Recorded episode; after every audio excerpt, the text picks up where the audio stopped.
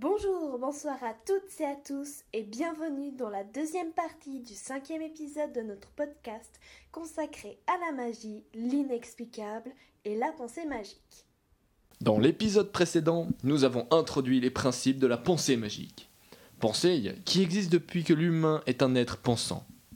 Ce mode de pensée peut dès lors être défini comme archaïque, ce qui peut poser un problème. En effet, dans notre société hyper moderne, n'est-il pas indigne d'avoir une telle pensée? Nous répondrons à cette question via le thème de la technomagie. Ce mot est une contraction des mots technologie et magie. Nous pouvons donc dire que la technomagie est l'ensemble des rapports magiques aux technologies, définition de Xavier Delaporte dans son émission La place de la toile du 8 juin 2013, diffusée sur www.franceculture.fr. Ces rapports peuvent être des gestes tout bêtes, comme parler à sa cafetière lorsqu'elle ne marche pas un matin juste après s'être réveillée, ou encore chercher le Wi-Fi en se baladant un peu partout en espérant le retrouver. Cependant, il peut arriver que ces rapports changent notre matière de voir les choses, jusqu'au point où la technologie joue un rôle dans les premiers principes et causes de notre monde. Mais avant d'en arriver là, Vincenzo Susca, l'invité de Xavier de Laporte, dans son émission du 8 juin, nous décrit par quels procédés et comportements la technologie et la magie se lient. Effectivement, toutes les pratiques ne possédant aucune rationalité ni aucun utilitaire pour résoudre un problème sont considérées comme technomagiques.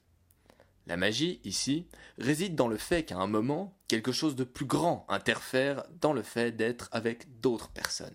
On devient alors impliqué, on partage quelque chose avec elle qui rend l'instant extraordinaire. Pour illustrer ces propos, imaginez simplement un débat sur WhatsApp, Skype, par texto ou peu importe, sur la meilleure méthode de planter des courgettes poilues d'Ouzbékistan. Ces courgettes, bien entendu, n'existent pas le moins du monde, mais la discussion a bien lieu, et charme la personne derrière l'écran par la manière dont elle est réalisée, via les technologies. Comme toute rationalité est exclue, on entre dans le processus de la pensée magique. En effet, la technomagie suscite un tel schéma de pensée. La raison ne commande plus l'individu et laissée en arrière. Pourtant, la technologie appelle à la base une certaine pensée rationnelle. Effectivement, si on regarde l'étymologie du mot, la technologie est la technique du logos, le logos étant la raison, l'intellect. Par exemple, chacun a sa propre manière de glisser ses doigts sur un écran tactile, ce que Vincenzo Susca assimile à un rituel.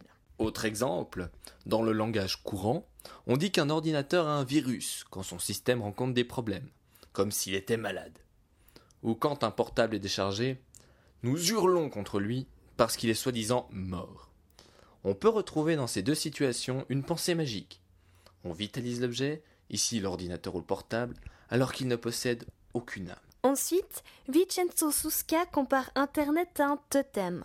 En effet, on se connecte entre guillemets à un site et ainsi on entre dans une communauté qui a son propre langage, ses propres mœurs et donc ses propres initiés. Ce qui amène l'invité de la place de la toile à citer Arthur Clarke et Gregory Benford qui ont respectivement dit que toute technologie suffisamment avancée est indiscernable de la magie et n'importe quelle technologie discernable de la magie est insuffisamment avancée. Ainsi, il est de l'ordre du normal que la technologie émerveille et envoûte les gens.